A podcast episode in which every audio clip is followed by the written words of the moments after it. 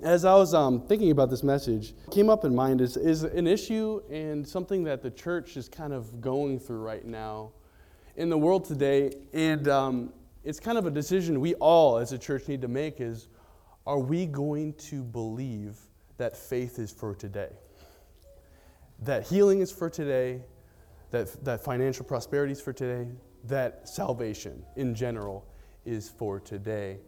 And it's kind of hard to hear and hard to it's hard to embrace when you hear that people don't believe that God is a healer, that God is good all the time, that sometimes, but then uh, they actually believe that He sometimes does things to teach people. And I don't blame these people for what they believe because it's obviously I think it's a it's a result of the times and kind of a result of teaching, a lack of teaching. The times, I mean, we think about how nowadays everything is so instant. If I don't get it now, then is it worth my time? And I think that's bled over into our beliefs where if I don't receive my healing now, then God must not be a healer. If I don't receive my financial prosperity now, then God must not want me to be financially prosperous. Maybe I should just be humble. But that doesn't seem to be what the Bible says at all. And in fact, what people are missing is that faith is a walk, a race, if anything. And in a race, there's multiple areas, multiple facets, right? There's a finish line, there's a start, there's some rules involved, and then there's also endurance that you need. You need to endure through it. We need to build that. And what people miss is that just like a cramp while you're running, so is doubt when you're trying to believe God. It's going to stunt your growth. It's going to stunt your race. So, we're going to talk about doubt, this part of faith today, all right? So, let's go to Mark 11, Mark chapter 11. We're going to start in verse 22. I'm choosing this um, scripture because it's a faith scripture, not because my name's in it. Maybe both. I don't know. All right. All right. You know, before I say this, I'm going to share a story. Um, while I was at Rhema, my second year, I was, I was working at a warehouse down, down in the area. And while I was there, you, while you're working at a warehouse, it's just, just menial, like hand labor stuff. So you get a lot of time to talk to people. And I was very well known as a Rhema student in that group. Rhema was pretty well known in the area. And what happens usually is you get, dis- get into discussions with people about the Bible, which usually is a good thing, right? Well, sometimes it doesn't turn out so well. And I had this one situation with um, one of my coworkers who, who was a Christian, um, but he was, from a, he, was, he was from a Baptist church in the area, and he wanted to talk about divine healing. And um, we would, we would talk about the word a little bit, but it, the more I kept pressing on, I'd show him, I'd tell him scriptures that the word em, emphasizes that God is a healer. He would keep bringing up his experience with his mother, how she was a Christian who was really strong in her faith but died of an illness. And I can't believe that God is a healer because he didn't heal my mother. And that's hard. That is a hard thing to deal with, but I'm sorry, I still can't compromise the gospel for a situation. Situations don't trump God's word. And the more I kept talking to him, the more I kept sharing the scripture with him, the angrier he got. It, it was hard. But the more I realized is that his situation in life, the situation he was dealing with, was more true to him than the Word of God and here, let's, why don't we, re- let's read the scripture, all right? So let's do Mark 11, 22 and 23. So Jesus answered and said to them, Have faith in God. For assuredly I say to you, whoever says to this mountain, Be removed and cast into the sea, and does not doubt in his heart, but believes that those things he says will be done, he will have whatsoever he says. That's pretty strong. And Jesus starts off by saying, have faith in God. And he's talking to the disciples, but that's also to us, the church, right? We are, we are part of this promise, right? So that means, and showing that Jesus said that you can have faith in God, Him saying have it, doesn't that mean that we are possible? It's possible for us to have faith in God. The, and truly, in the in the original Greek, that means the God kind of faith. Sorry, God's a healer. So I can't. I, so that that's true to me. I have to look at this. But here's here's the deal. The, these two scriptures, if you look, read further in 24, which we won't go, these are both really key faith scriptures in the in the Word in our in our church. These scriptures teeter on one phrase, and it's hidden right in verse 23. And does not doubt in his heart. Doubt does start in the mind, but what it does is infect the heart, and that's harder to find, that's harder to deal with. And according to Romans, we know that with the heart man believes unto righteousness, with the mouth confession is made unto salvation. That means the heart is the heart is where we believe and we trust in our relationship with God. Our righteousness is our position with God. So if our heart is infected with doubt, then we doubt our position with God. We're not, we're not believing God for things because we can't. We don't know who we are in Him at this point. So we got we got to grow in this, and it's only, and the more I the more I see this um, idea that God isn't a healer, I just I get this um, this picture of someone in a boat, and even a small hole in a boat is going to cause it to sink. Correct? Well, only, only a crazy person would see their boat sinking and go, well, I guess boats don't float on water. I guess I find something else to float on the water. No, they would look at the situations around. Look at there's other boats floating. Maybe there's something wrong with my ship. Maybe I'm not dealing with something in my faith. Right? So let's let's go into this. Let's go turn to um, Matthew chapter 13.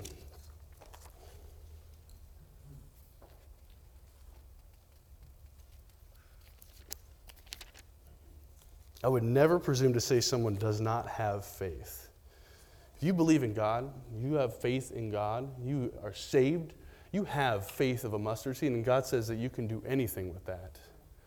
But sometimes you can deflate that faith. You can deflate your progress with that if you don't work on that, if you don't build that and build that faith in yourself. So let's, let's talk about um, let's talk about doubt and unbelief. All right, we're going to do verse 58 of Matthew 13.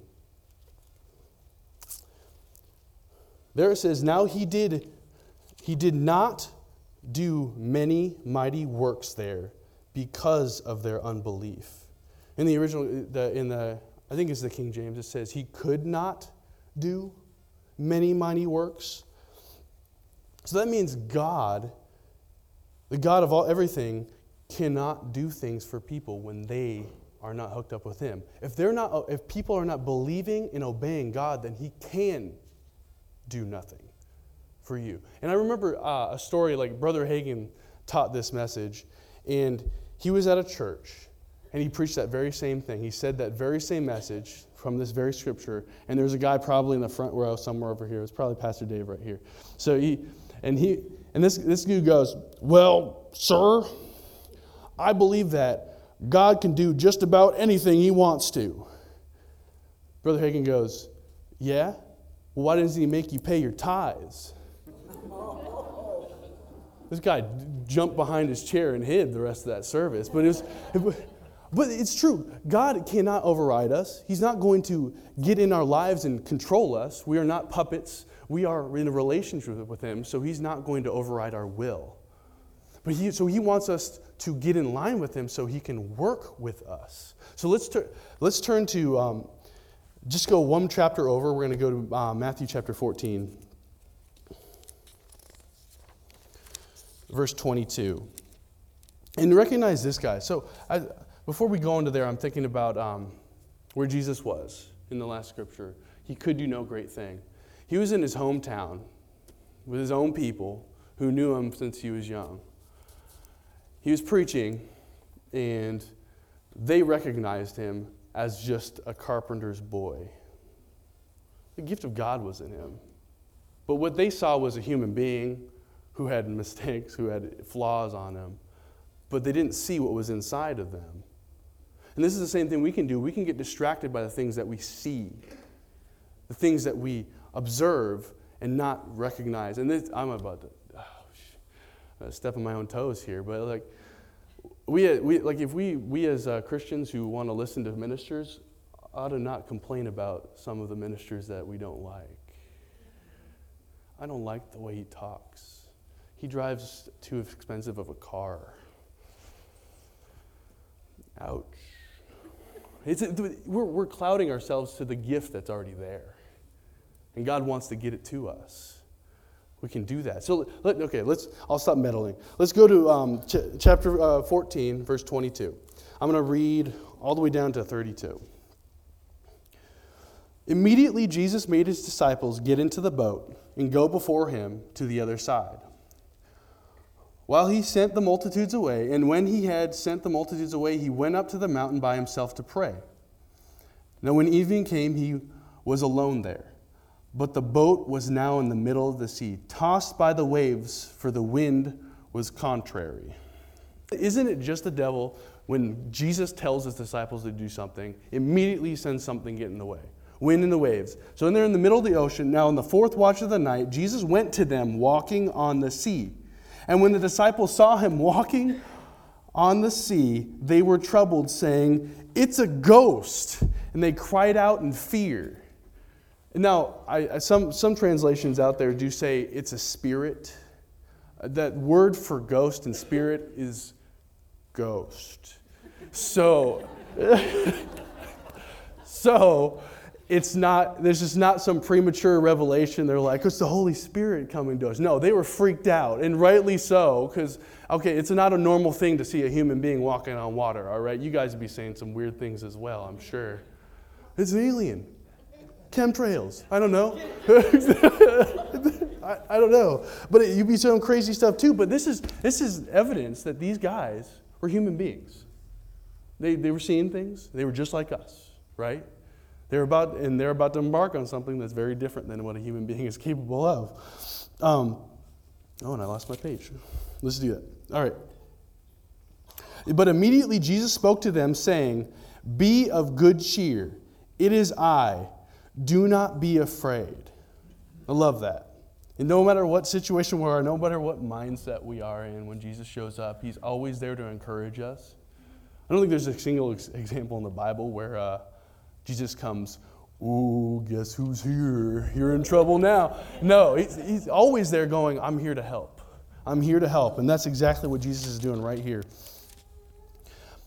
And Peter answered him and said, Lord, if it really is you, command me to come to you on the water.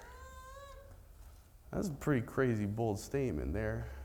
I don't even think Jesus gave any intention. But here's the thing Peter, Peter, along with the rest of the disciples, have been spending a lot of time with the Lord.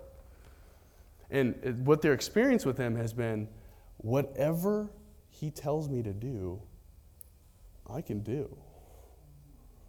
And wherever he goes, I follow. So he got, this, you know, he got this idea in himself man, I think I can follow him out there. He got this idea from spending time, quality time with the Lord. So, what did Jesus say? One word come. And when Peter had come out of the boat, he walked on the water to go to Jesus. He stepped out in the supernatural. That is, that is more than, well, I think he's the only human being that has walked on water still yet. That's a big deal. But people get hung up on this next one. But like, the thing is, Peter was able to walk on the water because he stepped out, he acted on God's word. So if you guys, all of us today, if we want to walk on top of the circumstances of our life, the things that we're dealing with, all we got to do is step out and act on God's word. Amen. What does he say to you? What does he think? Find a scripture that you are that you that, that zeroes in on something you're dealing with and walk in it. Start stepping in it and start gliding over your problems until you get to the, to, to the end result. But here's the deal Peter did not get to the end, did he? We, we see in the next scripture, but when he saw when he saw that the wind was boisterous, he was afraid. And beginning to sink, he cried out, saying, Lord, save me. And immediately Jesus stretched out his hand and caught him and said to him, O you of little faith, why did you doubt? And they got into the boat, and the wind ceased. So Peter, Peter's goal, he set out. I don't think he set out to go sink in the water. At least that's not my intention. He, he, he looked like he wanted to go reach Jesus. But he didn't get there, did he? He, got, he didn't get there because he started considering the things around him. He got distracted from his purpose. See, doubt stole his blessing. We don't have to be there. And this is where people sit all the time. Where did Peter end up at the end of that? In the boat again. Why, why are people frustrated about not being where they want to be? It's because they keep doubting the Lord. They step out in the boat, first step, and then right as they're on the water, they start looking around.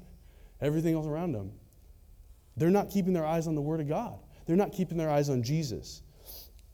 So let's look at, look at more. Let's look at more of this stuff. So let's go to Romans chapter 10 as we start, start talking about faith itself. When we, when we, and let's, let's be clear too, as, as we step out in the Word, if we step out on the Word, and God gives us direction and we step on it, He gives us the ability to walk over the regular rules that the world sets. I mean, Peter was defying the law of gravity, right? I mean, I don't think he's going to be telling us to go fly, but, um, but he might tell you, okay, you're dealing with a huge financial problem. Well, guess what? I will guard your heart and minds through my peace. You don't have to deal with the worry. You don't have to deal with the symptoms of a sickness or anything like that. You can glide over those issues until you reach that end goal. And that's the problem. That's the end. So I, when I read this um, passage about um, Jesus talking to Peter, and obviously Pete, Jesus recognized Jesus, uh, Peter did not get to the place he needed to be at because he rebuked him, right? And I always kind of, at first, get a little bit like caught back. I'm like, geez, Jesus, I thought you'd be a little bit more uh, glass half full, especially considering all the water everywhere. but, but it, I mean, could you give him a break? I mean, at least he walked on water. Can you have a little compassion? But you know what?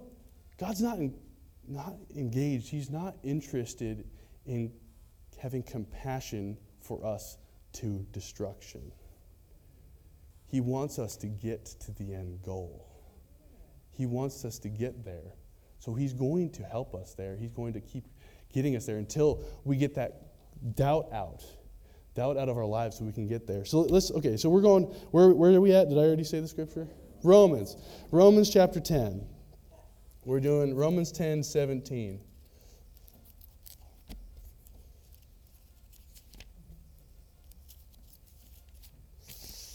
All right.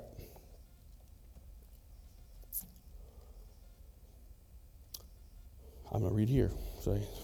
Sorry, new Bible, guys. All right. So then, faith comes by hearing, and hearing by the Word of God. Hearing in this scripture, man, if you've been at this church long enough, you should be able to read this scripture in your sleep. it's, it's great. It's great. But it, hearing here is a constant, continual hearing. We're not sitting, you guys are going to come here and then after the message, after the scriptures have been read, you're going to go home and forget everything. That's not hearing the Word of God. That is listening to the Word of God. Hearing is when I'm not in front of it reading, when I'm not in front of it listening to it, I'm thinking about it, I'm stirring it in my mind, I'm letting it fill my inward person. And then as I'm doing this, the Word is going to bring revelation to my life. He's going to lead me on how I should walk. Because let's, let's look at Peter again. He didn't actually need to wait for God to tell him, hey, you need to ask me to come. He just said, hey, Jesus, if that's you, tell me to come. That did not come from just some random scripture. The Lord revealed that to him, just like how he's going to reveal that to you. If you guys need something from him, get in the Word. Hear it, get it over and over and over again. And he's going to reveal how you're supposed to walk it out, how you're supposed to confess it, how you're supposed to walk it out. Um, so if I, if I read by his stripes I was healed, I can realize that I can believe God to heal my cancer. Or say, say the scripture, I, he can provide all of my needs according to his riches and glory. If I get that in me, then I can get this realization that, oh, I can trust God for my rent.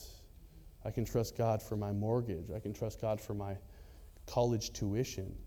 But that only comes as you, as, it, as you keep it in your heart. You keep meditating on it. We realize God's word reveals what we can trust Him to do.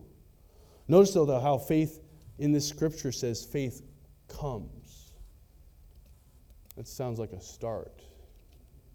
It means there's another step, there's more to come. So let's talk more about that. Let's go to Mark chapter 4. The sower sows the word, and these are the ones by the wayside where the word is sown. When they hear, Satan comes immediately and takes the word that was sown. So, we, in this scripture, the sower sows the word. Jesus is the one sowing the word in our hearts as we meditate on it. But the strange thing here is it says that it looks like Satan is the one responsible for taking the word. Satan's the one responsible for us losing in this situation. He's the winner. And I, I want to point this out too. This, the soil is us, and the conditions that we put ourselves in, the people we're around, and the environment we are in that's going to determine how well the, the seed's going to grow as well. But here, this is interesting. So Satan comes immediately to take away the word that was sown in our hearts. So you can get that impression, but that's, that doesn't seem right. Because didn't Jesus defeat the enemy? Didn't he die, rise again, and you know strip the enemy of all his power? Isn't he a defeated foe? So why is he stealing the word? Well, this comes out better if we understand what the word takes away is. The word takes away, bear with me, for this. Um, where did I put it? I don't remember where I put it. Oh, there we go. Here we go. A I R W is the word awiro. That's what it means. That's the word. But this is what it means. Listen, listen up to this, though. This is what it means. I'm glad you're enjoying it. to lift up one's head, to raise the voice, to keep your mind in suspense, to sail away or weigh anchor, or to make to doubt. So essentially, what the enemy is doing is I'm um, focusing on the word. Thank you, Lord. Thank you, Father. Thank you, Father, for your healing. Thank you, Father, for your provision. Oh, what's that? He's lifting my head, He's distracting me. So when I'm going, Thank you, Father, you're. You're, by your stripes I was healed, Lord. I thank you, Father. 2,000 years ago, you did die on the cross for my sins and my sicknesses, Lord. Oh, gosh my doctor's report. That doesn't look good. What am I going to do? And now,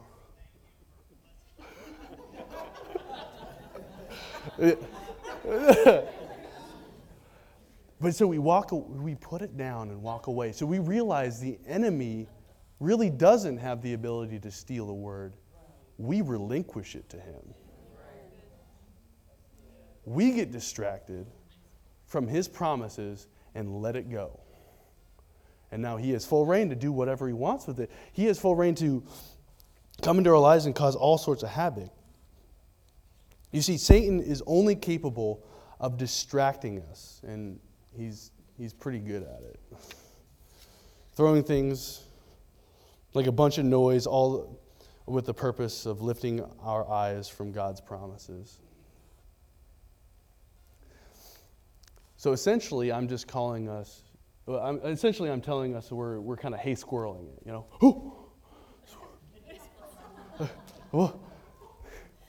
Did Mark just call you a dog? Kinda. But, but dogs are great. But dogs are great. But, hey, let's be fair though. The Samaritan woman was called a little dog, and she had great faith, so maybe that's a good thing. There's a, no, we're not. We are, we are definitely more than that, guys. But see, what, see, with this definition, we can see that it isn't Satan, but it is us. If we are, if we, so we are focused until life gets challenging and chaotic, and then we leave it behind for the distractions. We force the word to the wayside of our lives. So we see that our focus determines how far our faith is going to go. Peter lasted quite a while, I would assume, because he was within reaching distance of Jesus, but he still didn't quite make it. He still did not last the endurance race with the Lord. So let's turn to Proverbs chapter 4 as we talk about this.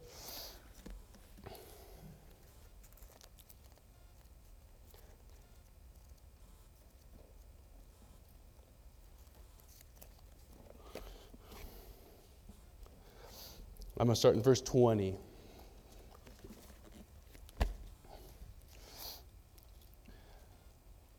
My son, give attention to my words, incline your ears to my saying. Do not let them depart from your eyes, keep them in the midst of your heart. So, how can we stay focused? Give the word our undivided attention. So, I, I, how do I do this? It says that I need to meditate on the word with the purpose of getting it in my heart. In other words, I need to get it, I need to focus on the word until it becomes my identity. Remember, we talked about the our heart is where we get our identity in Christ, according to Romans. So we need to dwell on it. And this is not a, a memorization. This is not an academic study of the Word of God. That's not going to do you any good. That's not hearing the Word of God. That's once again listening to the Word of God. You've had, you've had kids listen to you and you know, like listen. yeah, I hear you. Yeah. it's, it, it obviously goes in one ear and out the other. That is not what the Lord wants. He wants it to get in us. It wants to, he wants the word to become us, become a part of us. But why, why is it so important to get the word of God in our hearts? Well, that's what my script, let's find out because that's what my notes say. so, so, verse 22 For they are life to those who find them, and health to all their flesh.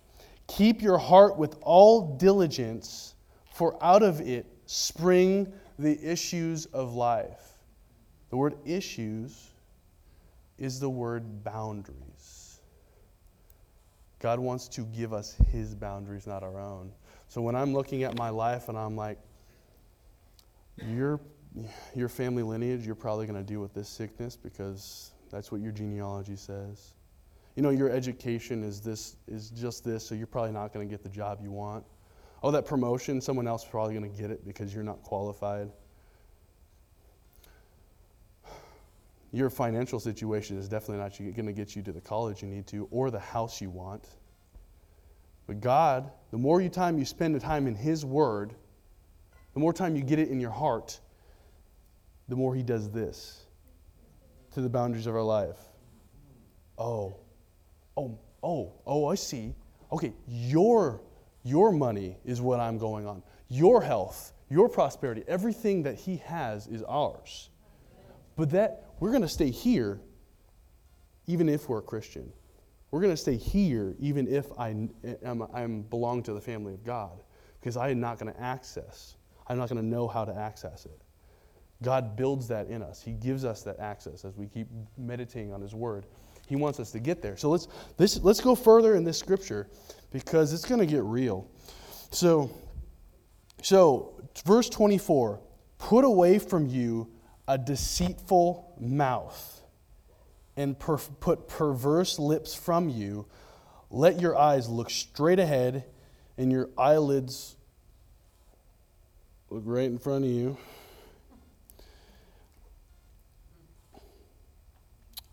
Ponder the path of your feet and let all your ways be established. Do not turn to the right or left. Remove your feet from evil. Evil, sin. I'm not, yes, we need to, we need to remove ourselves in our words, in our minds, in our actions from the things that are not told by us by the Word of God that we should be a part of. But I'm not just talking about things you can you think of as sinful, swearing or looking at things on the internet you're not supposed to. I'm also talking about um, if you're dealing with sickness, get off WebMD. I'm telling you to stop. T- while you're dealing with this, don't talk to that family member that's always worrying and getting you worried. Because you realize that the people around you, the environment you put yourselves into, is going to infect you. So instead, why don't we get ourselves around people that are believers? That are people that will give us the word, that'll trust, that we trust to build us up in the word so that when we do get to these positions where we're, we're given the decision to doubt, we keep our eyes fixed. We don't start looking to the left or the right. Mm. There was, um, when it comes to our words, it is important. I was, I was thinking about um, Brother Hagin again he had a situation where he was praying for someone who had um, tuberculosis of the spine. It would, uh, it's tuberculosis that has spread into the spine and has caused like a sclerosis that you're stuck in this position, like you can't bend over or anything. So this man comes up to get healed, and Brother Hagin gives him the scriptures, shows him what he needs to believe on, and when he prays for them, he says, I want you to try to stand up. The guy goes, oh, it doesn't move. All right, let's pray for him again. We should try to stand up. Try. Try. That's not faith. Faith says do. There is no try. That sounds like a Yoda quote.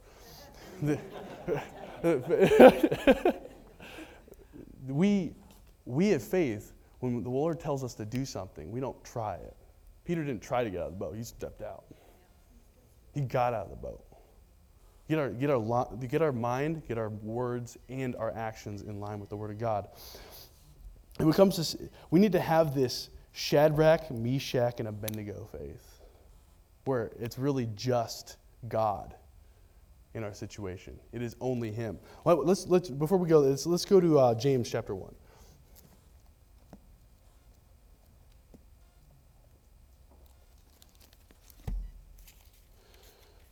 Verse 6.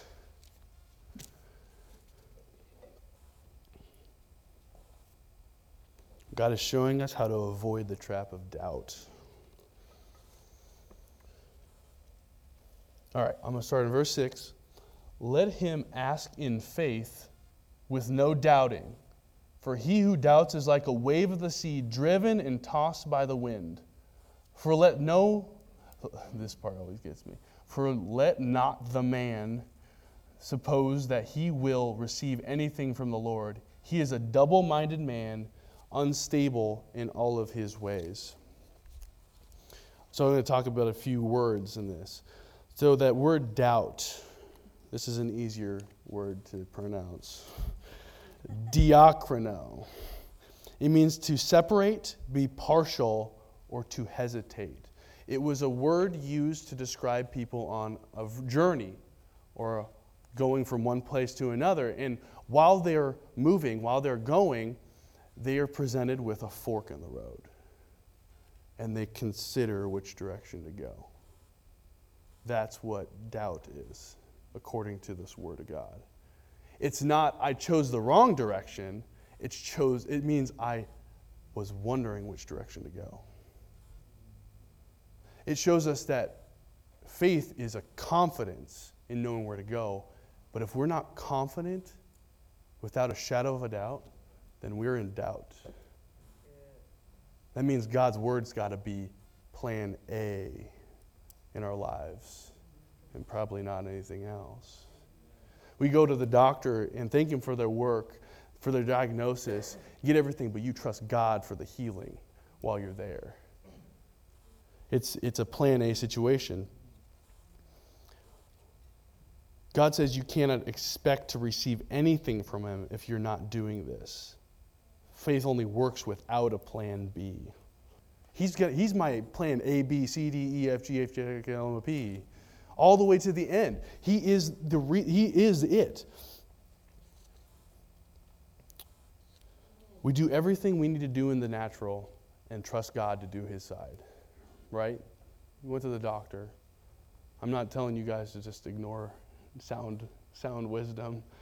But what you should do is trust God 100% of the time through all of it as the option. All right, let's. Let, I'm going to share one more scripture with you guys.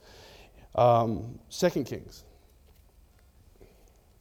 Ooh, I'm going to come down right on the wire. Woo. You guys getting some out of this? Yeah. Good. Amen. Thank you, guys. I'm getting something too. You know I'm just going to read from here. All right. I will start reading. In, so we're in 2 Kings chapter 4, starting verse 8. Before I start reading, I want to, this is going to be a picture of who we are as Christians walking with the Lord in our walk of faith. Elisha is, is a reflection of who Jesus is to us, and the woman is who we are in our walk with Christ.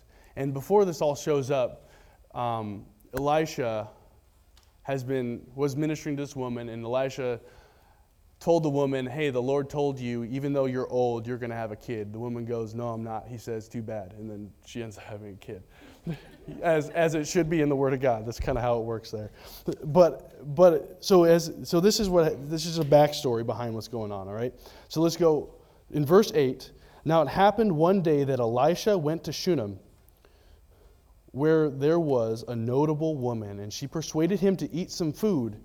So it was as often as it passed by, he would turn in there to eat some food. And she said to her husband, Look now, I know that this is a holy man of God who passed by us regularly.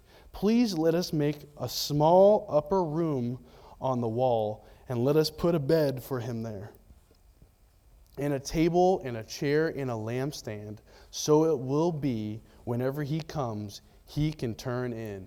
This woman was not notable because she was someone special. She was not notable because some miracle happened to her yet. She wasn't notable because um, some tragedy happened to her. She was notable because of how she took care of Elisha. Opened a home, opened her home to him. And this is supposed to reflect how we're supposed to be with the Lord. We should, we should allow the Lord in our hearts openly. He should have a home where he can come in and out. He needs to have a house, not a hotel. Because what, what's notable about this is before anything happened to her, she was allowing the man of God in. That's what we need to be at. We need to be able to allow the word in our lives before we run into the problems. Because otherwise, we're not going to have space. We're going to be filling it with other things. So let's, let's continue. Um, 17. We're going to, uh, I'm going to skip to 17. But the woman conceived, we talked about the, the, the son that I talked about earlier, and bore a son when the appointed time had come, of which Elisha had told her. And the child grew. Now it happened one day that he went out to his father, to the reapers, and said to his father, My head, my head. So he said to the servant, Carry him to his mother. When he, when he had taken him and brought him to his mother, he sat on her knees till noon and then died. And she went up to him, laid him on the bed of the man of God, shut the door upon him, went out. Then she called on her husband and said, Please send me one of the young men and one of the donkeys that I may run to the man of God to come back. That would be hard. I guarantee there's emotions going on. I guarantee thoughts are flying into her head. Her son died on her knees. But the first thing she thinks to do is find the man of God. She doesn't even think about funeral arrangements, no burials. That sounds like she has she believes that the man of God through God is able to raise her son up. She's has she's she's starting up in faith, guys. This looks like the beginning of something. Um, let's go to uh, verse 25. And so she departed and went to the man of God at, the, at Mount Carmel. So it was when the man of God saw her afar off that he said to his servant Gehazi, Look, the Shunammite woman, please run now to meet her and say to her, it is, is it well with you? Is it well with your husband? Is it well with your child? And she answered, It is well. Sounds like her confession is in line with what she's believing right here because things are not well in the natural. Son's dead. But she's not letting that go. And this is, this is more evidence that she is going, I have only one answer, and I'm not bearing my kid. There's no plan B here. I'm going to the man of God. So let's go to, let's go to verse 28. so she said, Did I ask a son of my Lord? Did I not say, Do not deceive me? Then he said to Gehazi, Get yourself ready, take my staff in your hand, and be on your way. If you meet anyone, do not greet him, and if it, greet him, and if anyone greets you, do not answer him, but lay my staff on the face of the child. This, this, uh, this commandment, or this, this command that Elisha gave, reminds me of like, so I'm a fairly friendly person, all right? I think some of you guys like me. But but when I'm at the gym, where I'm working out, where I'm running, I have a little different attitude. I like I'm I've I've got a game plan and I kind of focus. So I'm not too personable. I don't like so like when I'm running, I get thoughts like, please don't talk to me, think I'm gone. No, no, no, no. that type of stuff. And this is what I'm imagining that Elisha's saying. No, when you're when you are running back, you're on a mission. I don't want any I don't want any delays. I don't want you talking to anyone you know. I don't want you to, to get delayed at all. I want you to focus on where you're going because you need to get there. So, and this is, this, is, this is honest because good intentional people can end, you up, end up in destruction. What, what could be one person on the way there? Hey, what are you up to? Oh, I'm going to lay this staff on a dead kid. What do you think people are going to say? Uh, what? What do you think it's going to do? Raise the kid up? Good luck with that. What is that going to sow? Seeds of doubt. Keep the distractions out. Focus on where you're going. Get to that destination. And so let's read. Let's read further. Um, verse 30. And the mother said to the child, As the Lord lives and as your soul lives, I will not leave you. So he arose and followed her. That's a good word right there. It's Jesus is not going to leave you along that path, he's going to be with you the whole way. So when Elijah came into the house, there was a child. This is verse 32. Sorry, I jumped ahead. When Elisha came into the house, there was a child laying dead on his bed. He went in, therefore, shut the door behind the two of them, and prayed to the Lord, and said to Gehazi, and, and he said to Gehazi, oh, whoops, I skipped ahead again. So so he shut the door behind the two. Let's go to verse 36. And he called Gehazi and said, Call this Shunammite woman. So he called her, and when she came in to him, he said, Pick up your son. So she went in, fell at his feet, and bowed to the ground. And she picked up her son and went out. The faith of this Shunammite woman raised her son from the dead. Yes, it was Elisha at the hand, but if this woman had not stuck to it the whole way around, her son would probably be in a grave. But it's because she first kept her focus on the word and opened up her heart or her home to the man of God. We open up our hearts to the Lord. To seek, seek him out first when something goes wrong. Go straight to the word and then come back with an answer without avoiding all distractions. This is, this is how we avoid doubt on the way to our answer. She made it to the finish line. We all need to make it to the finish line. We need to stop. We, we need to be, be done with this. Faith isn't for now because God didn't heal me then. No, God is a healer now, so we need to get to the end of where we need to be. Is it, if it takes two months, if it takes two years, whatever it needs to be, God's timetable is always perfect. He's going to get us there. We just need to trust Him, but that only comes with spending time with Him. Get in the Word, get His heart on your heart, write it there, so that when, when something hits you, you know exactly where to go like the analogy of a sponge being squeezed. Get him in you so that all that comes out when you're squeezed is him. Amen.